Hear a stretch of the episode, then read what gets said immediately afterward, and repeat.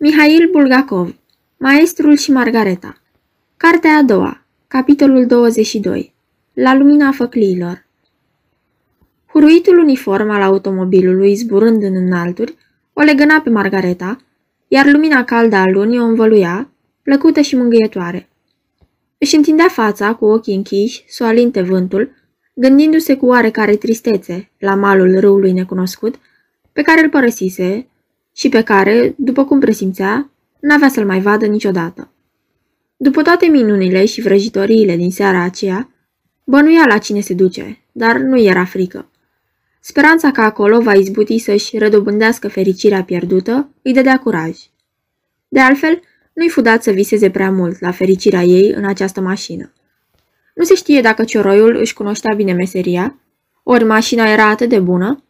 Cert este că nu trecu multă vreme și, când Margareta deschise ochii, zări de desubt, în locul întunericului pădurii, o mare tremurătoare, luminile Moscovei. Pasărea neagră, șoferul, deșurubă din zbor roata dreaptă din față, aterizind într-un cimitir pustiu din raionul Dorogomilov.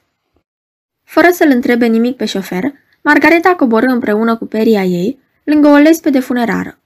Cioroiul porni automobilul și îl dirijă drept spre râpa din dosul cimitirului, unde se prăbuși cu un huruit infernal și pieri. Cioroiul își duse respectuos mâna la șapcă, se sui călare pe roată și își luă zborul. În aceeași clipă, din spatele unui monument funerar, apăru o pelerină neagră. În lumina lunii, scânteie un clonț și Margareta îl recunoscu pe Azazelo. Cu un gest, acesta o invită să încalce peria, iar el sări călare pe o floretă lungă și amândoi își luară zborul, aterizând peste câteva clipe, nevăzuți de nimeni, în fața casei numărul 302 bis de pe strada Sadovaia. În timp ce, ducând sub braț peria și floreta, cei doi treceau prin gang. Margareta zări un bărbat cu șapcă și cizme înalte, care aștepta probabil pe cineva. Deși erau aproape aerieni, omul singuratic auzi pașii celor doi și tresări alarmat, neputând înțelege de unde venea zgomotul. Pe un al doilea om, semănând uimitor cu primul, îl întâlniră lângă intrarea a șase. Și din nou se repeta aceeași istorie. Se auziră pașii lor, omul se întoarse îngrijorat și se încruntă. Iar atunci când ușa se deschise și se închise din nou, omul se repezi în urma celor ce intrau nevăzuți, privi în spațiul de la intrare, dar, desigur, nu văzu nimic. Al treilea, copia fidelă a celui de-al doilea, și deci și a celui din tâi, veghea pe palierul etajului 2. Fuma țigări tari și, trecând pe lângă el, Margareta a început să tușească. Cel care fuma sări de pe banca pe care ședea, ca și când l-ar fi împuns ceva. Început să se uite în jur neliniștit, se apropie de balustrada scării, privi în jos. Între timp, Margareta cu însoțitorul ei se și aflau în fața apartamentului numărul 50. N-a trebuit să sune. Azazelo deschise încet ușa cu cheia lui. Primul lucru care o imi pe Margareta la intrare fu întunericul. Domnea o besnă ca într-o subterană și simți nevoia să se agațe de pelerina lui Azazelo, de teamă să nu se poticnească. Dar chiar în clipa aceea, undeva, departe, sus, sclipi flăcăruia unei candele, care porni să se apropie treptat. Din mers, Azazelo îi luă Margaretei peria de sub braț și aceasta se mistui în întuneric. Apoi începură să urce niște trepte largi, care îi se părură Margaretei fără de sfârșit. O imea faptul că în vestibulul unui apartament obișnuit din Moscova putea să încapă o scară ca asta, cu totul ieșită din comun și invizibilă. Simțea însă bine sub picioare scara nesfârșită. Însă urcușul luă sfârșit și Margareta își dădu seama că se află pe un palier. Flăcăruia se apropie și Margareta a văzut chipul unui bărbat, înalt și negru, ținând în mână o candelă. Cei care avuseseră nefericirea să-i pice zilele acelea în cale, l-ar fi recunoscut fără îndoială de îndată, chiar și numai la pălpăirea slabă a candelei. Era Coroviev, alias Fagot. E drept, înfățișarea lui Coroviev se schimbase mult. Clipind prin întuneric, flăcăruia se răsfrângea de data asta, nu într-un nez cu geamul crăpat, pe care ar fi trebuit să-l arunce de mult la lada de gunoi, ci într-un monoclu, cei drept, crăpat și el. Pe fața lui, impertinentă, mustăcioara era frizată și pomodată, iar faptul că părea negricios se explica foarte simplu. Coroviev era îmbrăcat în frac. Alb era numai plastronul. Mag, dirijor de cor, vrăjitor, translator și dracu mai știe ce în realitate, Coroviev se înclină și, plimbând cu un gest larg candela prin văzduh, o invită pe Margareta să-l urmeze. Între timp, Azazel o dispăruse. Ce seară ciudată, îi spuse Margareta. La toate m-aș fi așteptat, numai la asta nu. Ce-o fi însemnând? S-o fi stins lumina la ei? Dar lucrul cel mai uimitor e spațiul imens al încăperii. Cum se face că pot intra toate astea într-un apartament moscovit? E pur și simplu imposibil. Oricât de puțină lumină oferea candela lui Coroviev, Margareta își dădu seama că se află într-o sală de-a dreptul de necuprins, prevăzută și cu o coloană întunecată, care la prima impresie părea fără de sfârșit. Coroviev se opri lângă un divănaj, își aseză candela pe un soclu, cu un gest îi propuse Margaretei să se așeze, iar el însuși se opri alături, într-o poză pitorească, rezemat de soclu. Dați-mi voie să mă prezint, zise Coroviev cu voce hârâită. Mă numesc Coroviev. Vă uimește faptul că nu avem lumină? Desigur, socotiți că o facem din economie. Nici gând. Dacă ar fi așa, aș accepta ca primul călău pe care îl voi întâlni, fie și unul dintre cei care în seara asta, ceva mai târziu, vor avea cinstea să vă sărute genunchiul, să-mi taie capul, nici mai mult, nici mai puțin. Chiar pe postamentul acesta. Nu, mezir, nu poate să sufere lumina electrică și o vom aprinde numai în ultima clipă. Atunci, vă rog să mă credeți, nu o să ne plângem de întuneric. Ba, aș zice chiar că ar fi mai bine să nu fie atâta lumină. Coroviev îi plăcu Margaretei și trâncăneala lui, scârțăitoare, a avut un efect liniștitor asupra ei. Nu, răspunse Margareta. Altceva mă uimește. Unde încap toate astea? Și făcu un gest cu mâna, subliniind astfel spațiul necuprins al sălii. Coroviev zâmbi mieros și umbrele prinse a juca în cutele nasului său. E cel mai simplu lucru, răspunse el. Celor care cunosc bine a cincea dimensiune, le este ușor să lărgească încăperea până la proporțiile dorite. Vă spun mai mult, stimată doamnă. Până la dracu știe ce proporții. De altfel, eu, trâncăni Coroviev mai departe, am cunoscut oameni care n-aveau nicio idee, nu numai despre a cincea dimensiune, ci în general despre nimic. Și cu toate astea făceau adevărate minuni în ce privește lărgirea spațiului lor. Așa s-a întâmplat, de pildă, cu un orășan, care, după cum mi s-a povestit, primind un apartament de trei camere pe Zemla Noival, fără a cincea dimensiune și alte lucruri năucitoare, l-a transformat cât ai clipi într-o locuință de patru camere, trăgând prin una dintre odăi un zid despărțitor. După aceea a făcut schimb de locuință, primind două apartamente separate în două cartiere diferite ale Moscovei, unul de trei și altul de două camere. Cred că sunteți de acord că acum omul avea cinci camere. Apartamentul de trei camere l-a preschimbat cu două apartamente de câte două camere, devenind posesor, după cum vedeți, a șase camere, cei drept risipite într-o dezordine desăvârșită prin întreaga Moscovă. Omul se pregătea să execute ultima și cea mai strălucită mișcare a sa, dând un anunț la ziar că schimbă șase camere aflate în cartiere diferite, pe un apartament de cinci camere pe Zemla Noival, când activitatea a fost întreruptă din pricini independente de voința lui. Posibil să aibă și astăzi vreo cameră, dar puteți să vă asigur, nu la Moscova. Iată ce pișichier și dumneavoastră binevoiți să discutați despre a cincea dimensiune. Deși nu i-a discutase despre a cincea dimensiune, ci Coroviev, Margareta râse înveselită, ascultând peripețiile pișichierului, specialist în problema schimbului de locuință, Coroviev însă urmă. Dar să trecem la fapte. Da, la fapte, Margareta Nicolevna. Sunteți o femeie foarte inteligentă și ați și ghicit, desigur, cine este stăpânul acestei case. Inima Margaretei zvâcni cu putere. Se mulțumi să încuvințeze din cap. Așadar, urmă Coroviev, suntem dușmanii oricăror lucruri nelămurite, ai oricăror mistere. În fiecare an, Mezir dă un bal. Balul acesta se cheamă balul de primăvară al lunii pline, sau balul celor 100 de regi. Vine la lume. Aici, Coroviev își prinse obrazul în mână, ca și când l-ar fi apucat o durere de măsea. De altfel, sper să vă convingeți singură.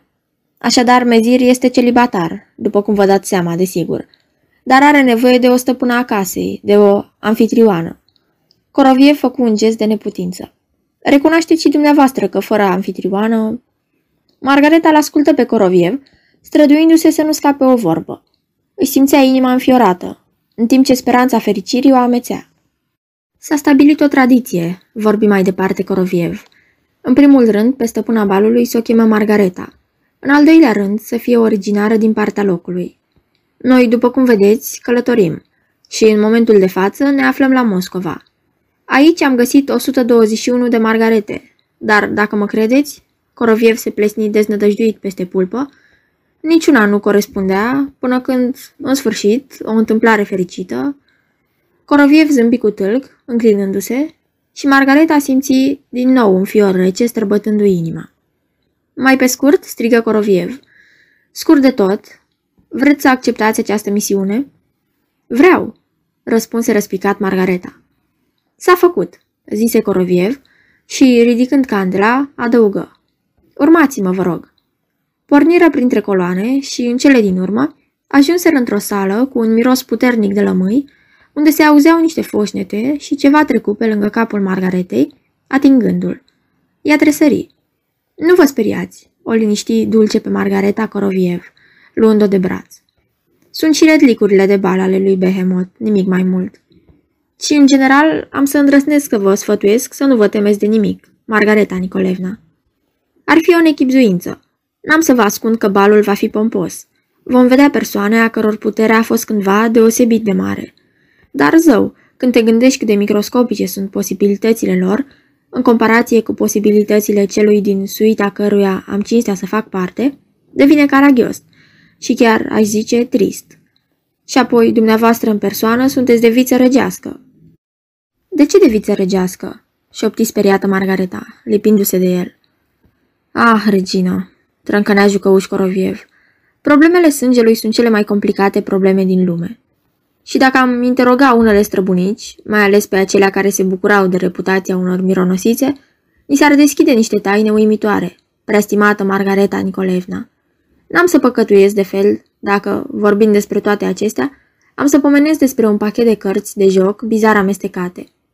Există lucruri unde nu sunt valabile nici barierele de castă și nici chiar granițele dintre state. Am să fac o aluzie. Una dintre reginele Franței, care a trăit în veacul al XVI-lea, trebuie să presupunem că s-ar mira din calea afară, dacă cineva i-ar spune că pe adorabila ei, stră, stră, stră nepoată, după mulți, mulți ani, eu am să o duc la braț, la Moscova, prin sălile de bar. Dar am ajuns. În aceeași clipă, Coroviev suflă în candelă și candela a dispărut din mâna lui, iar Margareta a văzut dinaintea ei, pe podea, o dâră de lumină strecurându-se pe sub o ușă întunecată. Coroviev bătu încet în ușa asta. Margareta se tulbura atât de tare că prinseră ai clănțănii dinții, iar prin șira spinării o trecu un fior. Ușa se deschise și cei doi intrară într-o cameră deloc spațioasă. Margareta a văzut un pat larg, de stejar, cu cearșafurile și pernele murdare și boțite. În fața patului se înălța o masă tot de stejar cu picioare sculptate, pe care se afla un candelabru cu brațe ce imitau niște gheare de pasăre. În cele șapte gheare de aur ardeau șapte lumânări groase de ceară. Pe masă se mai găsea o tablă de șah cu figuri neobișnuit de artistic cizelate. Mai erau acolo o masă cu o cupă de aur pe ea și un alt candelabru cu brațele în formă de șerpi. Mirosea sulf și asmoală. Umbrele sfeșnicelor se încrucișeau pe podea. Printre cei prezenți, Margareta îl recunoscu pe Azazelo. Era îmbrăcat în frac și stătea lângă speteaza spatului. Gătit așa, Azazelo nu mai semăna cu banditul care apăruse pentru prima oară în fața Margaretei, în parcul Alexandrovski, și, de altfel, o salută pe Margareta foarte galant. Vrăjitoarea goală, Hela, care îl tulburase atât de mult pe bufetierul de la teatrul de varietăți, și aceeași pe care o speriase cocoșul în noaptea celebrei ședințe de magie neagră, ședea pe covoraș la picioarele patului, amestecând ceva într-o oală, din care ieșea fum cu miros de sulf. În afară de ei, în cameră se mai afla un motan negru uriaș, cocoțat pe un taburet înalt în fața tablei de șah și ținând în laba dreaptă un cal. Hela se ridică și se înclină în fața Margaretei. La fel făcu și motanul, sărind de pe taburet. În timp ce executa o reverență cu piciorul drept, scăpă din labă calul și se băgă sub pat să-l caute. Moartă de frică, Margareta le vedea toate, nelămurit, în umbrele perfide ale lumânărilor. Se uita țintă la patul în care ședea cel pe care, cu foarte puțin timp în urmă, bietul Ivan încercase să-l convingă, pe mal la patriar și prudă, că diavolul nu există. Și tocmai acest inexistent ședea acum pe pat, în fața Margaretei. Pe chipul Margaretei se ațintire doi ochi. Dreptul, cu o scânteie aurie în adâncuri, desfredelea până în străfundul sufletului. Stângul era gol și negru, a idoma unei crăpături întunecate și înguste, a idoma unei bulboane fără fund a tuturor umbrelor și tenebrelor. Fața lui Oland era strâmbă, colțul drept al gurii, tras în jos, fruntea înaltă, cheală, brăzdate pe cute adânci, paralele cu sprâncenele drepte și ascuțite. Pielea obrazului arăta de parcă un soare dogoritor o bronzase pentru veșnicie. Oland stătea tolănit pe pat, îmbrăcat numai cu o cămașă de noapte lungă, murdară și peticită la umărul stâng. Un picior gol îl ținea strâns sub dânsul, pe celălalt și îl întinsese pe un scăunel și Hela ungea genunchiul acestui picior negricios cu alifie fumegândă. Pe pieptul dezgolit și fără un fir de păr al lui Oland, Margareta dezluși, atârnând de un lănțișor de aur, un scarabeu sculptat cu maestrie dintr-o piatră întunecată, cu niște slove scrise pe spatele lui mititel.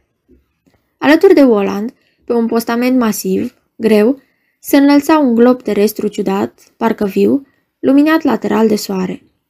Câteva clipe se așternu tăcerea. Mă studiază, se gândi Margareta. Și cu un efort, izbuti să-și potolească tremurul picioarelor. În cele din urmă, Oland începu a vorbi cu un zâmbet pe buze, care aprinse parcă și mai tare ochiul scânteitor. Fii binevenită, regină, și scuzele mele pentru ținuta asta informală. Glasul lui Oland era atât de gros că unele silabe sunau doar ca un hârâit. El luă de pe pat o spadă lungă și, aplecându-se, o agită pe sub pat, spunând Ieși afară, partida se contramandează. A sosit invitata. Pentru nimic în lume, șuieră Coroviev alarmat, în chip de sufleor la urechea Margaretei. Pentru nimic în lume, începu Margareta. Mezir, mai suflă Coroviev la urechea ei.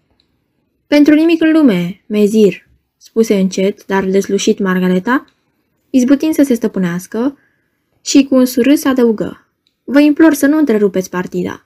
Cred că revistele de șah ar plăti bani grei dacă ar putea să o publice. Azazelo scoase un măcăit încet și aprobativ, iar Roland, după ce se uită cu luarea minte la Margareta, observă ca pentru sine.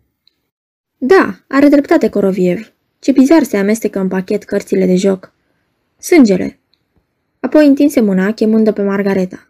Ea se apropie, fără să simtă podeaua sub picioarele desculțe.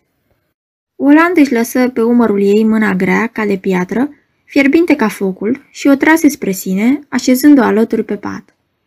Ei, dacă ești de o gentilețe atât de încântătoare, lucru la care, de altfel, mă așteptam, să lăsăm deoparte ceremoniile, zise el aplecându-se din nou spre marginea patului și strigând.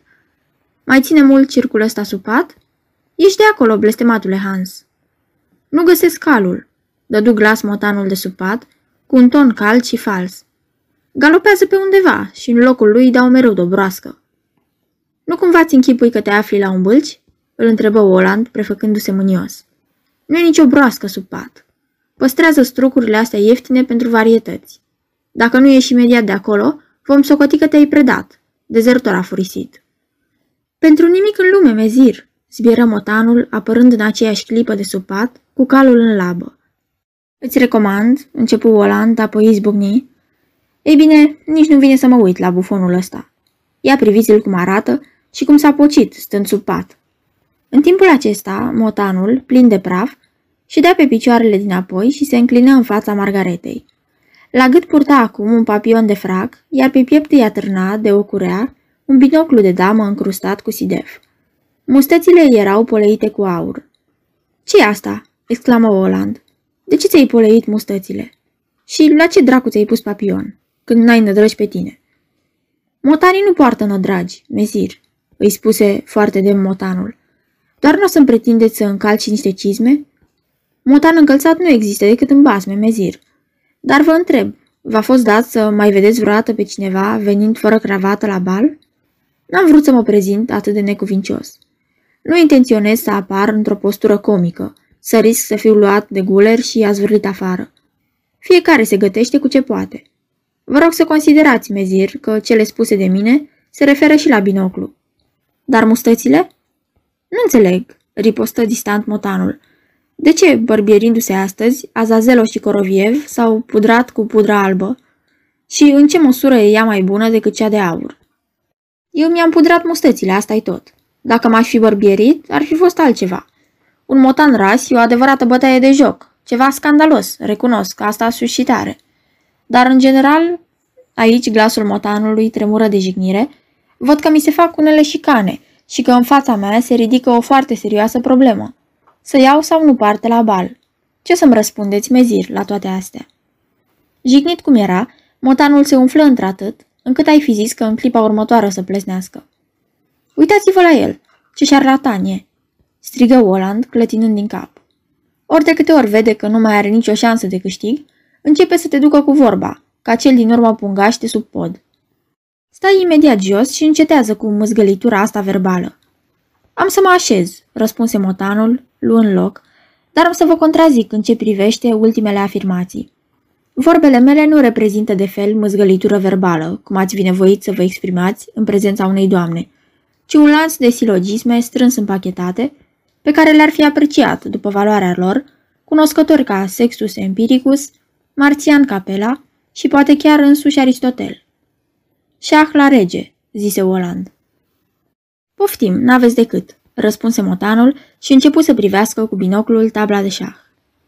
Așadar, se întoarse Oland spre Margareta, îți prezint, Dona, suita mea. Ăsta, care face pe prostul, este motanul Behemoth. Cu Azazelo și Coroviev ai și făcut cunoștință. Ți mai recomand pe Hela, slujnica mea. Este promptă, isteață și nu există niciun serviciu pe care ea să nu fie capabilă să ți-l facă. Frumoasa Hela zâmbea, privind-o pe Margareta cu ochii ei de culoarea ierburilor de baltă, continuând să ia în căușul palmei, alifie, și să o întindă pe genunchiul lui Oland. Ei, asta e tot, închise Oland strâmbându-se, când Hela îi strânse prea tare genunchiul. După cum vezi, e o societate mică, pestriță și nemalițioasă. Tăcu și, întinzând mâna spre glob, începu să-l întoarcă în fața sa. Globul era lucrat atât de iscusit, încât oceanele lui albastre se mișcau, în timp ce calota polului se așternea, ca cea adevărată, ferecată în ghețuri și zăpezi. În vremea asta, pe tabla de șac, se petrecea o totală panică. Un rege cu mantie albă, dezolat la culme, se învârtea pe un pătrat, ridicând mâinile cu disperare. Trei pioni albi, Lanz Knecht, cu halebarde se uitau pierduți la un ofițer care și agita spada și arăta înainte, unde, în pătrate alăturate, alb și negru, se vedeau călăreții negri a lui Oland, călare pe doi cai înfierbântați, care scărmânau cu copitele pătratele. Pe Margareta o interesă nespus și o imi faptul că figurile de șah erau vii. Motanul, dând la o parte binoclul de la ochi, împinse ușurel regele lui în spate. Acesta, într-un gest de disperare, își acoperi fața cu mâinile. Cam proastă trebușoară, dragă Behemot, zise încet Coroviev cu glas veninos. Situația este serioasă, dar deznădăjduită nu în niciun caz, îi răspunse motanul. Mai mult decât atât, sunt convins că voi obține victoria finală. Este suficient să analizăm puțin situația. Analiza aceasta, el început să o facă într-un fel destul de straniu, cu alte cuvinte, strâmbându-se în fel și chip și făcându-i cu ochiul regelui său. Nu ajută, observă Coroviev. Aoleu, strigă Behemoth. Au zburat papagalii care încotro, ceea ce eu am și prevăzut. Într-adevăr, undeva în depărtare se auzi fulfuitul multor aripi. Coroviev și Azazelo se repeziră afară din cameră. Dracu să vă ia cu ideile voastre aiurite despre bal. Bombăni Oland, fără să se dezlipească de globul lui. Îndată ce Coroviev și Azazelo se făcură nevăzuți, clipitul lui Behemoth luă proporții. Regele alb, în cele din urmă, își dădu seama ce îi se cere. Trase deodată mantia de pe el, o aruncă pe pătrat și fugi de pe tabla de șah. Veșmântul regesc aruncat, îl ridică ofițerul, se înfășură în el și luă locul regelui. Coroviev și Azazelo se întoarseră. Ca de obicei, baliverne, bombonea Azazelo, privindu-l cu coada ochiului pe Behemoth. Mi s-a părut că aud, răspunse motanul. Ei, cât o să mai dureze asta? întrebă Oland. Șah la rege. Probabil n-am auzit bine, mon metru, îi răspunse motanul. Nu este șah la rege și nici nu poate fi. Repet, șah la rege. Mezir, sunteți surmenat, replică motanul cu glas neliniștit și fals. Nu există șah la rege. Regele se află în pătratul G2, zise Oland, fără să se uite la tablă. Sunt îngrozit, mezir, urlă motanul, prefăcându-se plin de groază. Pe pătratul ăsta nu-i niciun rege. Ce tot spui? întrebă nedumerit Oland și se uită pe tablă, unde ofițerul, care stătea pe pătratul regelui, se întorcea cu spatele, acoperindu-și fața cu mâna. Ah, nemernic ce ești, zise îngândurat Oland. Mezir, din nou mă adresez logicii, vorbi motanul, lipindu-și labele de piept. Dacă jucătorul declară șah la rege, iar între timp regele nu se mai află de mult pe tablă, șahul e declarat nul. Te predai sau nu? strigă Oland cu glas înspăimântător. Permiteți să mă gândesc, îi răspunse smerit motanul și, punând coatele pe masă, își vră urechile între labe și începu să gândească. Stătu și medită îndelung și până la urmă zise, Mă predau. Să omor creatura ticăloasă, nu alta, șoptează zero. Da, mă predau, zise motanul, dar mă predau exclusiv pentru că nu pot juca în atmosfera asta de hărțuială din partea invidioșilor.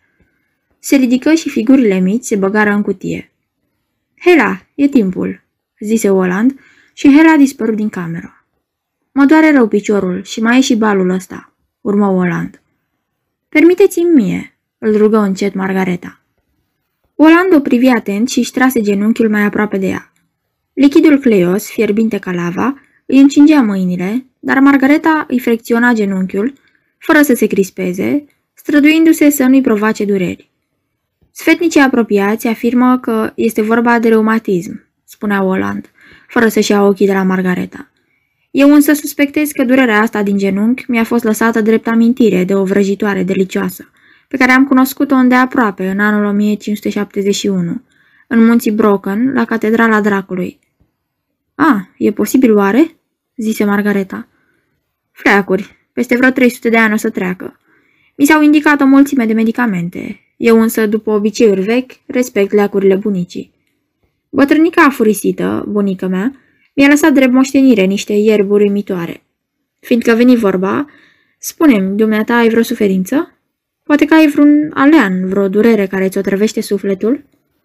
Nu, mezir, nu am așa ceva, îi răspunse Margareta cea cu minte, iar acum, aflându-mă aici la dumneavoastră, mă simt bine de tot.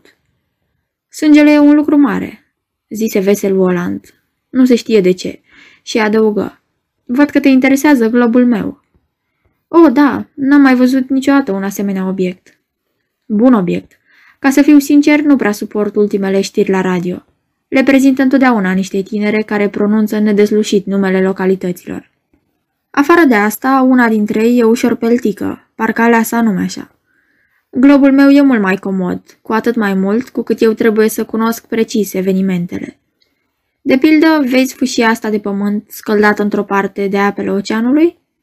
Privește, iată-o cuprinsă de flăcări. Acolo a izbucnit un război. Dacă privești mai de aproape, vezi și detaliile. Margareta se plecă spre glob și văzu cum pătrățelul de pământ se lărgi, luminându-se în nenumărate culori și transformându-se într-un fel de hartă în relief.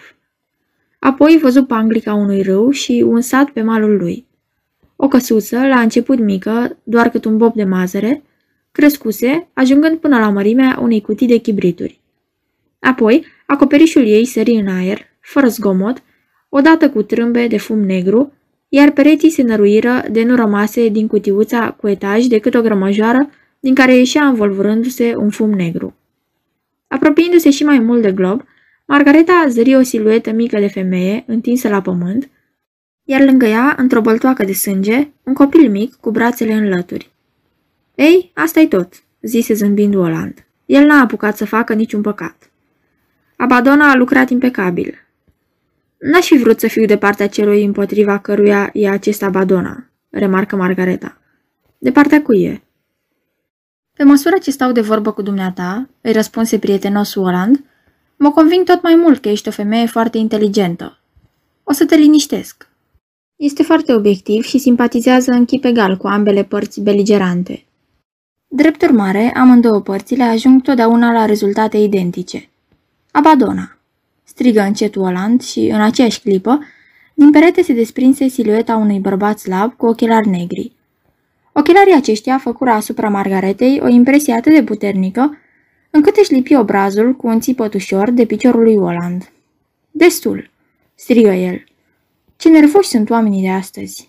O plesni pe Margareta cu palma pe spate și trupul ei scoase un fel de clinchet. Vezi doar că e cu ochelari. Afară de asta, nu s-a întâmplat și nu se va întâmpla vreodată ca Abadona să apară în fața cuiva înainte de vreme. Și, la urma urmei, sunt și eu aici. Ești în vizită la mine. Am vrut doar să ți-l arăt. Abadona stătea nemișcat. Dar nu poate să-și scoată ochelarii măcar pentru o clipă? Întrebă Margareta, lipindu-se de Oland și tremurând, de data asta de curiozitate. Uite că așa ceva nu se poate, îi răspunse grav Oland, făcându-i un semn lui Abadona, care pieri pe dată. Ce vrei să spui, Azazelo? Mezir, zise acesta, îngăduiți-mi să vă aduc la cunoștință că la noi se află doi străini. O frumoasă, care scâncește și imploră să fie lăsată pe lângă stăpâna ei, însoțită, pardon, de vierul său. Ce ciudat se poartă și frumoasele astea, observă Oland. E Natasha, Natasha, exclamă Margareta. Bine, să fie lăsată pe lângă stăpâna ei, iar pe vier să-l duceți la bucătari. Să-l taie? strigă speriată Margareta. Vai de mine, mezir, e Nicolae Ivanovici, locatarul nostru de jos. E o neînțelegere la mijloc. Vedeți, ea l-a uns și pe el cu cremă. Dăm voie, zise Oland. La ce dracu și cine crezi că are de gând să-l taie? Lasă să stea împreună cu bucătarii și atâta tot. Doar nu pot, recunoaște și dumneata, să-i dau drumul în sala de bal. Da, cam așa e, adăuga Azazelo, raportând apoi. Se apropie mezul nopții, mezir. Ah, bun. Oland se adresa apoi Margaretei. Așadar, te rog, îți mulțumesc dinainte. Nu te fâstăci și nu te teme de nimic. Nu bea nimic, în afară de apă, altfel ai să te înmoi și o să-ți fie greu. E timpul. Margareta se ridică de pe covoraș și atunci în ușă apăru Coroviev. Aceasta este o înregistrare Cărțiaudio.eu. Această înregistrare este citită cu respectarea legislației în vigoare pentru Cărțiaudio.eu. Copierea, repostarea, multiplicarea, vânzarea, închirierea și sau difuzarea publică a acestei înregistrări, fără acordul scris al Cărțiaudio.eu, constituie infracțiune și se pedepsește conform legilor în vigoare. Pentru noutăți, vă invit să vizitați site-ul www.cărțiaudio.eu și să ne susțineți cu un like, subscribe și follow pe canalul de YouTube Cărți Audio. Vă rugăm să îi susțineți prin donații pe naratorii voluntari ai acestui canal și site. Vă mulțumim și vă dorim audiție plăcută în continuare.